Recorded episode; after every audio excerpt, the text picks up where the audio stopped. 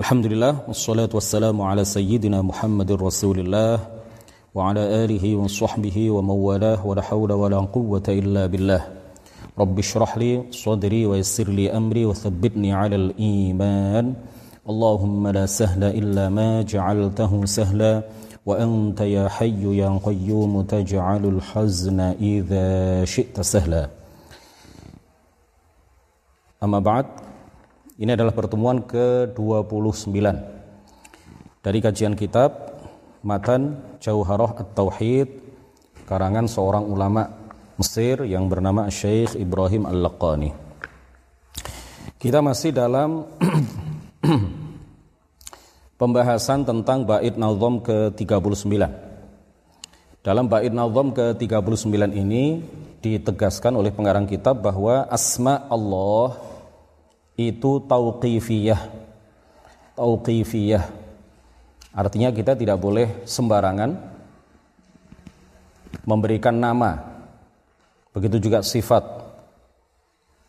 bagi Allah Subhanahu wa taala kecuali nama atau sifat yang dinas di dalam Al-Qur'an atau hadis atau berdasarkan ijma kesepakatan para ulama.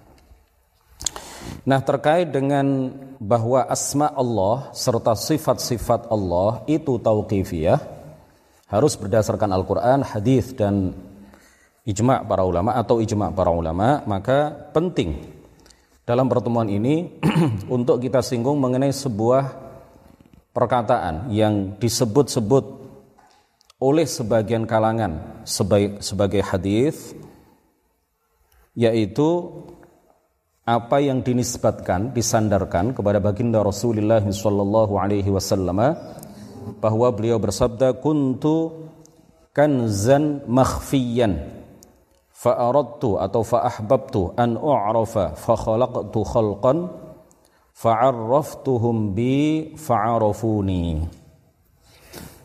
Hadis ini baik secara matan baik secara redaksinya, redaksi matanya ataupun secara sanatnya ini muskilah, ya iskal, e, bermasalah, baik secara matan maupun secara sanat apa yang dinisbatkan kepada baginda Rasulullah Shallallahu Alaihi Wasallam, apa yang disebut sebagai hadis yang kami baca tadi, ini secara matan maupun secara sanat Matan itu artinya redaksi atau lafat hadisnya bermasalah dan secara sanat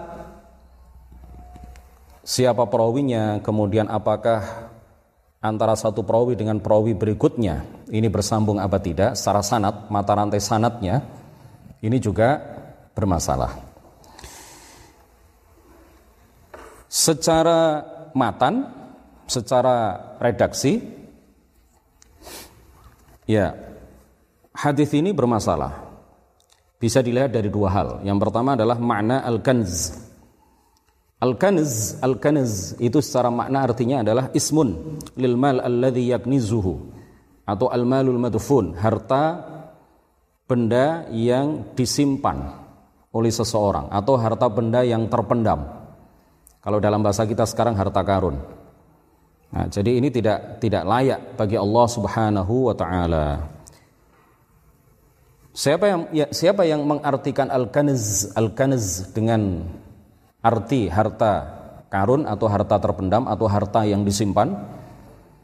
Ya, para ahli bahasa Al-Khalil Al-Khalil, Al-Azhari, Al-Jauhari, Ibnu Sidah, ya bukan Ibnu Sayyidih ya, Ibnu Sidah seorang ahli bahasa, Ibnu Al-Athir, Al-Mutarrizi, Al-Fayyumi, Al-Hafidh Az-Zabidi dan lain sebagainya. Jadi secara redaksi eh, perkataan yang dinisbatkan kepada baginda Rasulullah sallallahu alaihi wasallam tadi apa? Kuntu kanzan makhfiyan. Ini disebut-sebut sebagai hadis yang disabdakan oleh baginda Nabi, kemudian ini juga dinisbatkan kepada Allah Subhanahu wa taala sebagai hadis qudsi.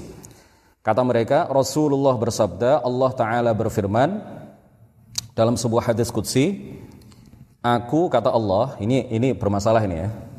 Tidak boleh diyakini.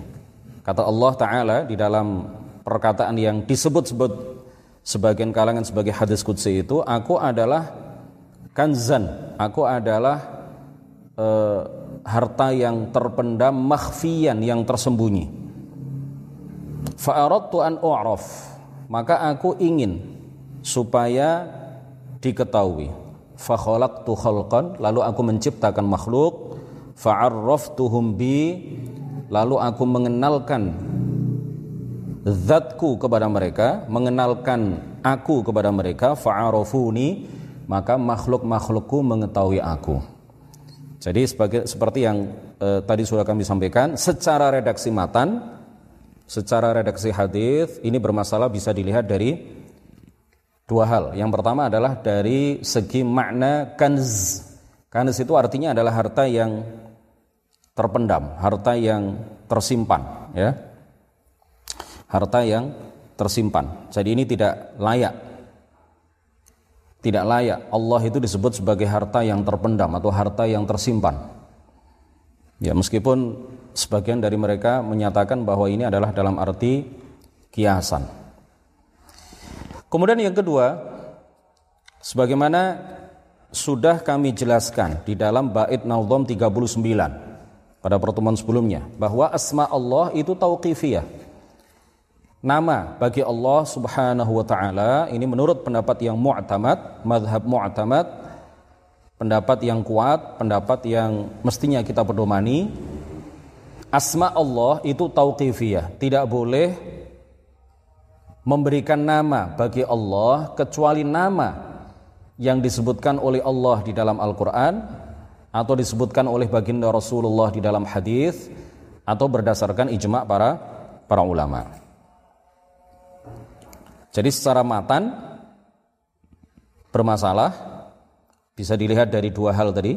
Pertama adalah makna kanz. Yang kedua bahwa asma Allah itu apa? Tauqifiyah, tauqifiyah tidak boleh memberikan nama e, sembarangan bagi Allah Subhanahu wa taala. Kemudian dari segi e, e, kemudian ini apa namanya? Kata makhfiyan, makhfiyan tersembunyi. Berarti kan ada yang menyembunyikan ini secara bahasa ya. Secara redaksi bahasa, makhfiyan. Aku adalah kanz kata Allah. Ya di dalam hadis yang di dalam perkataan yang disebut disebut-sebut sebagai hadis itu apa? Uh, kuntu kanzan apa? Makhfiyan. Aku adalah harta yang tersembunyi. Kalau tersembunyi berarti kan ada yang menyembunyikannya. Uh, karena makhfi itu adalah isim maf'ul. Ya makhfi itu adalah isim maf'ul. Berarti ada yang ada pihak lain yang menyembunyikannya dan ini tentu adalah tidak layak bagi Allah Subhanahu wa taala. Kemudian yang kedua, dari sisi sanad. Dari sisi sanad. Ini bukan hadis sahih, bukan hadis hasan, bukan hadis yang dhaif sekalipun tidak dan tidak ada sanatnya sama sekali. Sebagaimana hal itu, jadi kalau tidak sahih, tidak hasan, tidak dhaif berarti hadis ini adalah apa? Maudhu'. Berarti perkataan ini bukanlah hadis atau disebut dengan istilah hadis maudhu', hadis palsu. Siapa yang mengatakan seperti itu? Al-Hafidh Az-Zarkashi, Al-Asqalani, Ibnu Hajar Al-Asqalani, As-Suyuti, Mulla Ali Al-Qari, Al-Ajluni, Muhammad Al-Hud, Al-Fitni, Abul Mahasin Al-Qawukji, kemudian juga Al-Amir Al-Kabir. As-Sakhawi di dalam kitab Al-Maqasid Al-Hasanah As-Sakhawi, salah seorang ulama hadis kenamaan di dalam kitab Al-Maqasid Al-Hasanah, beliau mengatakan apa?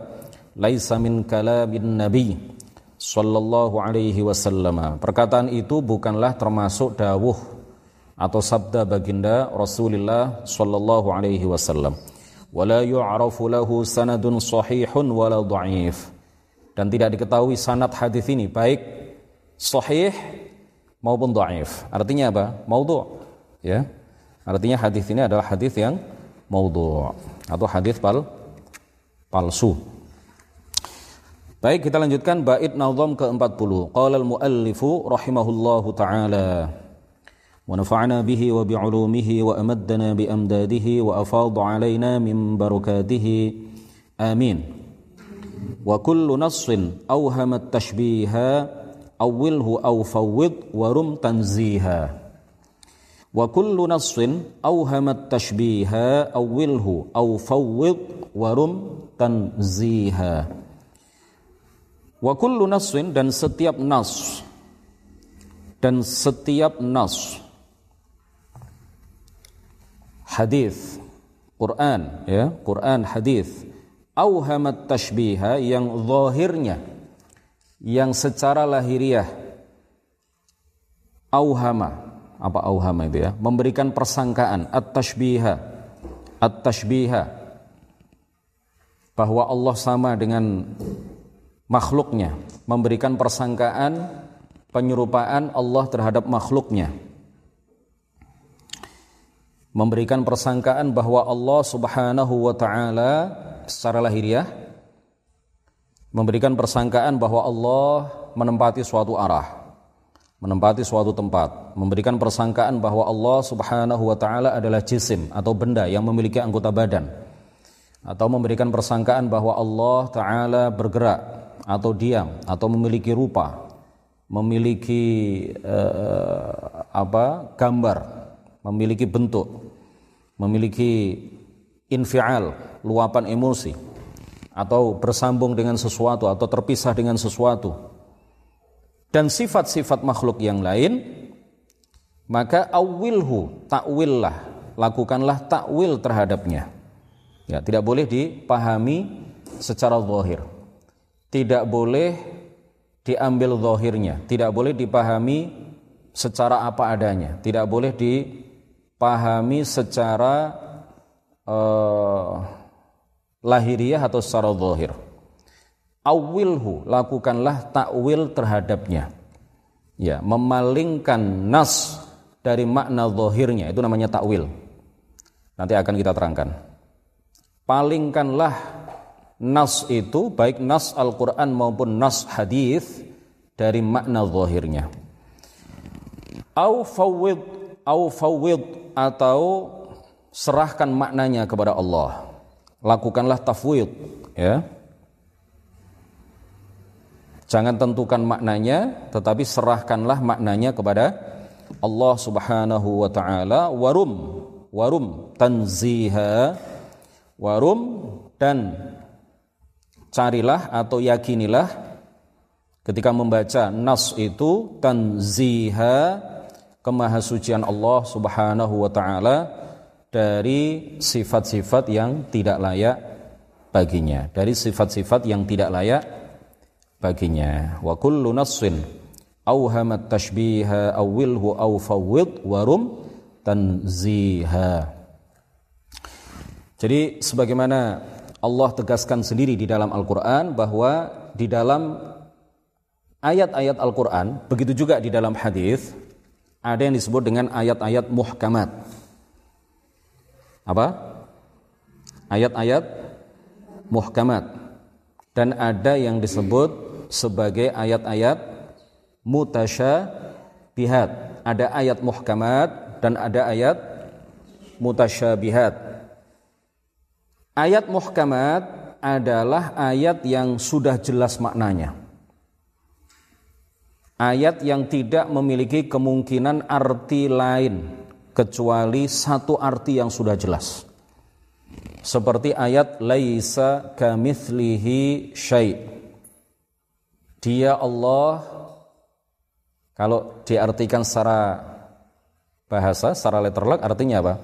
Dia Allah tidak seperti seperti makhluknya, tidak seperti seperti segala sesuatu.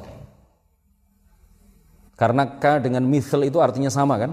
K itu artinya seperti, mithl itu juga artinya seperti. Dirangkai dalam satu rangkaian. Laisa kamitslihi syai' dia Allah tidak seperti seperti segala sesuatu. Jadi kalau Allah itu tidak seperti seperti segala sesuatu, ya. Kalau dia tidak seperti seperti segala sesuatu, maka lebih-lebih lagi dia tidak seperti segala sesuatu. Seperti seperti segala sesuatu saja tidak, apalagi seperti segala sesuatu. Eh, paham nggak? Ini kan beda ini kan antara Mbak Ines dengan Mas Rozi kan beda. Ya. Jadi saking bedanya saya mengatakan saking bedanya. Ini nggak nggak sama dengan ayat ya, tapi ini saking bedanya. Seumpama saya mengatakan ini loh Mbak Ines ini tidak seperti seperti Rozi seperti seperti yang seperti Rozi saja tidak, apalagi seperti Rozi. Tidak sama dengan yang sama dengan Rozi, apalagi sama dengan Rozi. Jadi tidak eh, eh, apa? Tidak seperti yang seperti dengan Rozi. Ya. Yang seperti seperti yang yang seperti seperti Rozi saja tidak, apalagi seperti Rozi gitu loh. Paham? Artinya beda jauh. Ini perempuan, ini laki-laki. Ini yang yang satu cantik, yang satu ganteng kan. Yang satu berasal dari sana, yang satu berasal dari sini misalkan. Ya, sifatnya pun beda, wajahnya beda, tinggi badannya beda. Nah, itu ya. Jadi antara satu makhluk dengan makhluk yang lain saja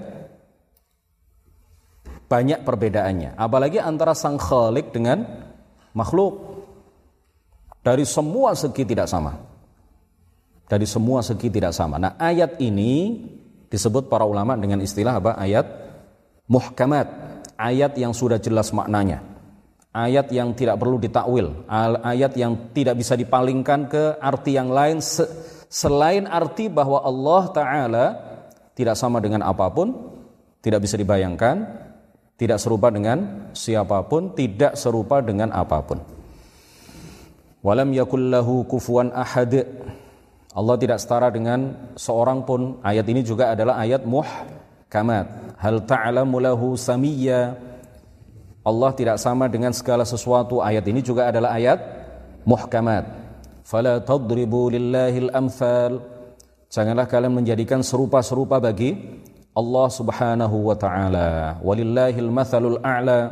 Dan Allah memiliki sifat-sifat yang tidak sama dengan sifat-sifat selainnya.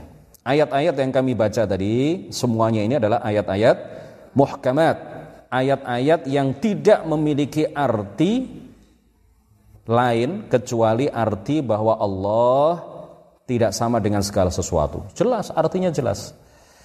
Secara bahasa artinya apa? Jelas. Nah, yang kedua ada ayat-ayat mutasyabihat. Ada ayat-ayat yang disebut dengan istilah apa? Mutasyabihat, ayat yang belum jelas maknanya secara bahasa. Artinya apa?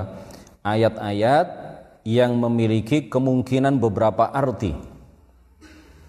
Ayat-ayat yang secara bahasa memiliki beberapa kemungkinan makna. Dan untuk menentukan makna yang tepat dibutuhkan perenungan yang mendalam dari para para ahli, ahli tafsir, ahli bahasa dan seterusnya. Nah, di dalam menyikapi ayat mutasyabihat, para ulama memiliki dua metode. Metode yang pertama adalah metode tafwid. Metode apa?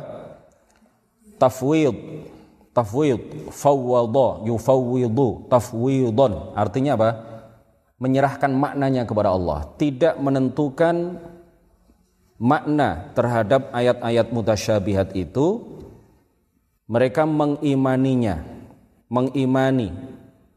Ya ayat itu sebagai bagian dari Al-Qur'an sebagai bagian dari apa yang Allah wahyukan kepada baginda Rasulullah sallallahu alaihi wasallam dan mereka meyakini bahwa yang dimaksud ayat ini bukanlah berarti Allah memiliki sifat-sifat makhluk.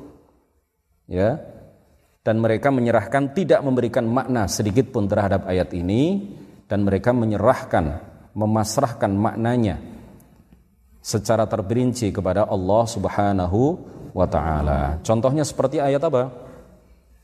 Yang biasa dicontohkan e, oleh para ulama, Ar-Rahmanu 'alal 'arsyistawa. Ar-Rahmanu 'alal 'arsyistawa. Ini adalah salah satu ayat mutasyabihat. Seakan-akan ya ayat mutasyabihat itu eh, eh, ayat-ayat uh, uh, yang belum jelas maknanya, ayat-ayat yang secara zahir, secara lahiriah seakan-akan memberikan persangkaan kepada kita bahwa Allah sama dengan makhluk. Allah bertempat, Allah beranggota badan, Allah ada di mana-mana misalkan itu kan sifat-sifat makhluk semuanya itu ya. Nah, ayat-ayat mutasyabihat itu zahirnya secara lahiriah seakan-akan memiliki makna bahwa Allah sama dengan makhluk atau memiliki sifat-sifat makhluk. Nah, oleh karena itu oleh karena itu di dalam menyikapi ayat ini para ulama memiliki dua metode dan dua-duanya valid. Dua-duanya benar. Pertama adalah metode metode apa? Tafwid. Yang kedua adalah metode takwil. Tafwid disebut juga takwil ijmali, mentakwil secara global. Artinya seperti yang kami sampaikan tadi, apa? Tidak mengambil makna zahirnya tetapi mengimaninya kemudian e, meyakini me, meyakininya sebagai bagian dari Al-Qur'an tetapi uh, tidak menentukan makna secara khusus dan menyerahkan maknanya kepada Allah Subhanahu wa taala. Contohnya adalah seperti ayat Ar-Rahmanu 'alal 'arsyistawa. Sebagian besar ulama salaf, sebagian besar ulama salaf mereka melakukan tafwid terhadap ayat-ayat mutasyabihat. Sebagian kecil melakukan takwil. Ya, takwil itu artinya menentukan makna yang sesuai dengan kaidah-kaidah bahasa dan sesuai dengan keagungan serta kemahasucian Allah Subhanahu wa taala. Jadi tafwid itu dilakukan oleh sebagian besar ulama salaf dan sebagian kecil ulama khalaf, sedangkan takwil atau takwil tafsili itu dilakukan oleh sebagian besar ulama khalaf dan sebagian kecil ulama salaf. Ada salaf, ada kholaf. Salaf itu artinya apa? Para ulama yang hidup pada tiga abad pertama Hijriah. Abad 1, abad 2, abad 3. Ya, 300, 300 tahun pertama Hijriah. Para ulama yang hidup pada 300 tahun pertama Hijriah atau tiga abad pertama Hijriah. Itu mereka disebut ulama salaf. Sebagian besar ulama salaf melakukan tafwid. Ketika mereka dihadapkan atau berhadapan dengan ayat-ayat mutasyabihat, maka yang mereka lakukan adalah apa? Mentafwid. Artinya menyerahkan maknanya kepada Allah, tidak menentukan makna sedikit pun terhadap ayat mutasyabihat. Pokoknya mereka meyakini eh, bahwa ayat itu adalah bagian dari Al-Qur'an, kemudian mereka tidak meyakini makna zahirnya tidak meyakini makna zahirnya, makna yang pertama kali dipahami oleh seseorang ketika membaca, mereka tidak meyakini itu. Kemudian mereka menyerahkan maknanya kepada Allah Subhanahu wa taala. Sedangkan takwil, takwil itu artinya seperti yang tadi sudah kami sampaikan juga, apa? Takwil atau disebut juga takwil tafsili ini dilakukan oleh sebagian besar ulama khalaf, para ulama yang hidup setelah abad ketiga Hijriah, abad keempat, abad kelima, abad keenam dan seterusnya sampai sekarang. Ini disebut sebagai ulama apa? Kholaf, ulama kholaf. Sebagian besar ulama kholaf mereka melakukan takwil. Ya, melakukan apa? Takwil, memalingkan ayat atau hadis yang mutasyabihat itu dari makna zahirnya kemudian menentukan maknanya secara khusus yang sesuai dengan kaidah bahasa dan sesuai dengan keagungan serta kemahasucian Allah Subhanahu wa taala. Contohnya adalah apa? Ar-Rahman wa 'alal 'arsyistawa. Ini adalah ayat mutasyabihat, salah satu dari ayat dari sekian ayat mutasyabihat. Satu dari sekian ayat apa? Mutasyabihat.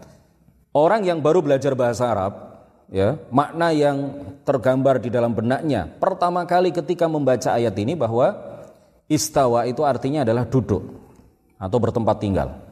Makna pertama yang dipahami ketika seseorang membaca ayat ini, maka makna yang e, terlintas pertama kali di dalam benaknya atau disebut makna zahirnya ya makna letterleknya makna lahiriahnya yang tergambar pertama kali yang ter e, e, apa kesan pertama kali di dalam benak mengenai arti istawa adalah apa duduk atau bersemayam duduk atau bersemayam atau bertempat tinggal makanya ini disebut ayat mutasyabihat Nah, kita lihat di dalam kamus-kamus besar bahasa Arab seperti Tajul Arus ya. Dan kamus-kamus besar bahasa Arab yang lain ternyata secara bahasa istawa itu memiliki 15 arti. Istawa itu memiliki 15 arti. Istawal qamaru artinya bulan itu telah bulat. Istawal maliku alal bilad raja itu telah menguasai suatu negara. Istawatil fakihatu buah itu telah matang. Istawal ma'u air itu telah mendidih. Imam mengatakan kepada para makmum sebelum pelaksanaan sholat berjamaah istawu. Istawu itu berasal dari kata istawa. Artinya apa? Luruskanlah ya e, apa susunlah barisan secara lurus istawu ya padahal arti zahirnya adalah apa? Duduk atau bersemayam. Kan ketika imam mengatakan kepada makmum, istawu, ada nggak makmum yang kemudian duduk sebelum pelaksanaan sholat Jumat, sebelum pelaksanaan sholat berjamaah? Apa yang mereka lakukan? Merapatkan barisan, meluruskan barisan. Karena arti istawa itu salah satunya adalah apa? Lurus. Nah, kemudian istawa juga bisa berarti duduk. Istawa juga bisa berarti e, bersemayamnya seorang raja di atas singgasananya. Jadi istawa di dalam ayat ini, ayat 5 dalam surat Toha ini memiliki kurang lebih 15 arti. Oleh karena itu ayat ini memiliki beberapa kemungkinan makna.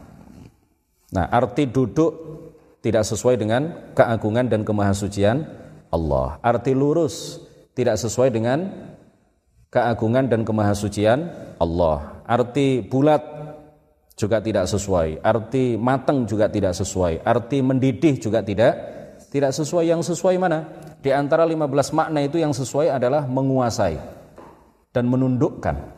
Koharo, wastaula, menguasai dan menundukkan. Oleh karena itu, ketika para ulama memilih metode takwil Ketika para ulama misalkan memilih metode yang kedua yang digunakan oleh sebagian besar ulama kholaf yaitu takwil, maka yang mereka katakan terkait dengan ayat ini adalah apa? Ayat ini artinya adalah bahwa Allah yang Maha Pengasih menguasai dan menundukkan arash. Menguasai dan menundukkan arash. Ini namanya takwil. Jadi secara bahasa tidak bertentangan dan secara akidah sesuai dengan keagungan dan kemahasucian Allah Subhanahu wa taala. Secara bahasa tidak tidak salah. Kenapa? Karena memang salah satu arti dari istawa adalah apa? Menguasai dan menundukkan. Menguasai dan menundukkan. Ini namanya takwil. Memalingkan ayat dari makna zahirnya dengan makna yang sesuai dengan kaidah bahasa dan sesuai dengan kemahasucian serta keagungan Allah Subhanahu wa taala.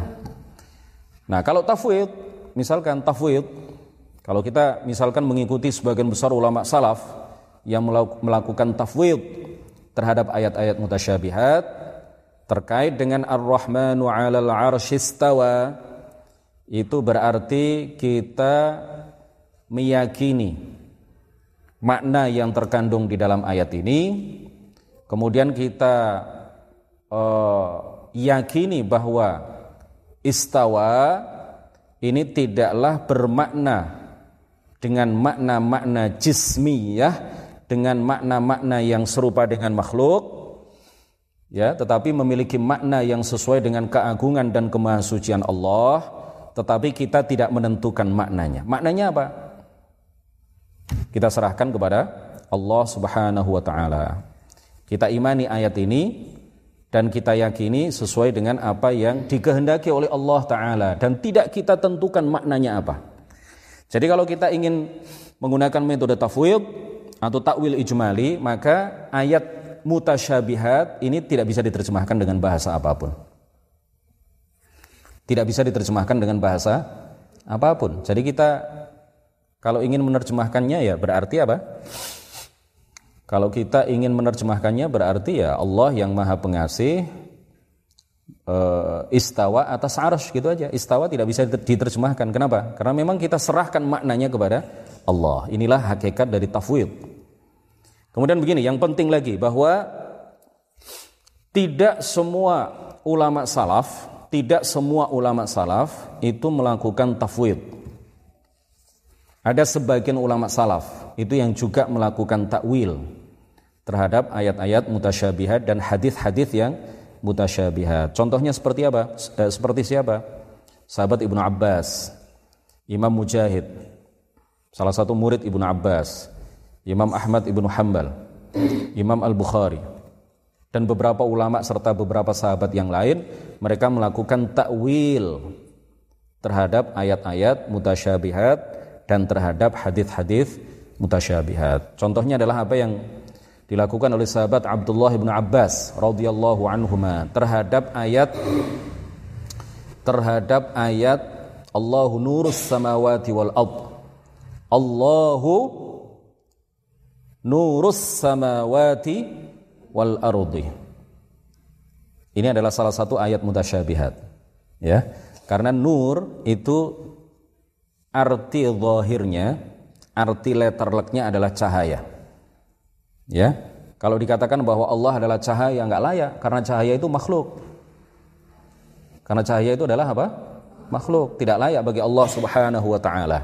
Nah, Ibnu Abbas radhiyallahu anhuma turjumanul Quran atau tarjumanul Quran, ahli tafsir Al-Quran di kalangan para sahabat sebagaimana diriwayatkan oleh Imam Al-Baihaqi di dalam kitab Al-Asma was Sifat dan juga diriwayatkan oleh Imam Ibnu Jarir At-Tabari di dalam tafsir At-Tabari. Dan selain keduanya bahwa sahabat Abdullah Ibnu Abbas radhiyallahu anhuma melakukan takwil terhadap ayat Allahu nurus samawati wal ard. Apa kata beliau? Allahu nurus samawati wal ardi ay hadi ahli samawati wa humul malaikatu wa hadi ahli al-ardi minal insi wal jinni linuril iman linuril iman artinya Allah nur kata nur di situ artinya adalah maha petunjuk ya bukan cahaya Allah adalah yang memberikan atau menganugerahkan petunjuk atau nur cahaya keimanan kepada penduduk langit yaitu para malaikat dan kepada penduduk bumi yaitu manusia dan dan jin. Allah lah yang memberikan petunjuk kepada mereka terhadap atau men, e, memberikan petunjuk terhadap mereka kepada cahaya ke, keimanan. Dan ini sesuai dengan konteks ayat. Di akhir ayat Allah Subhanahu wa taala menegaskan yahdillahu linurihi mayyasha. Yahdi. Allah memberikan petunjuk. Jadi kata nur di dalam permulaan ayat Allahu nurus samawati wal ardi artinya adalah hadi. Makanya dalam satu rangkaian dalam Al-Asma Al-Husna setelah An-Nur apa? An-Nur Al Al-Hadi, An-Nurul Hadi. Artinya sama, yaitu Maha memberikan petunjuk keimanan kepada penduduk langit yaitu para malaikat dan kepada penduduk bumi yaitu manusia dan jin kepada apa? cahaya keimanan. Jam berapa? Kita lanjutkan insya Allah minggu depan. Pembahasan selanjutnya adalah bait naudham ke-41 dan 42 terkait dengan kalamullah. Bait naudham ke-43 terkait dengan sifat mustahil bagi Allah Bait nazam ke-44 terkait dengan sifat jaiz Allah dan seterusnya ya. Masih panjang ini. Kitab ini terdiri dari 144 bait ya, 144 nadhaman. Kita baru menyelesaikan 40 bait. Masih panjang. Masih berapa? lebih dari 100 ya. Subhanakallahumma wa bihamdik asyhadu an la ilaha illa anta astaghfiruka wa atubu ilaik.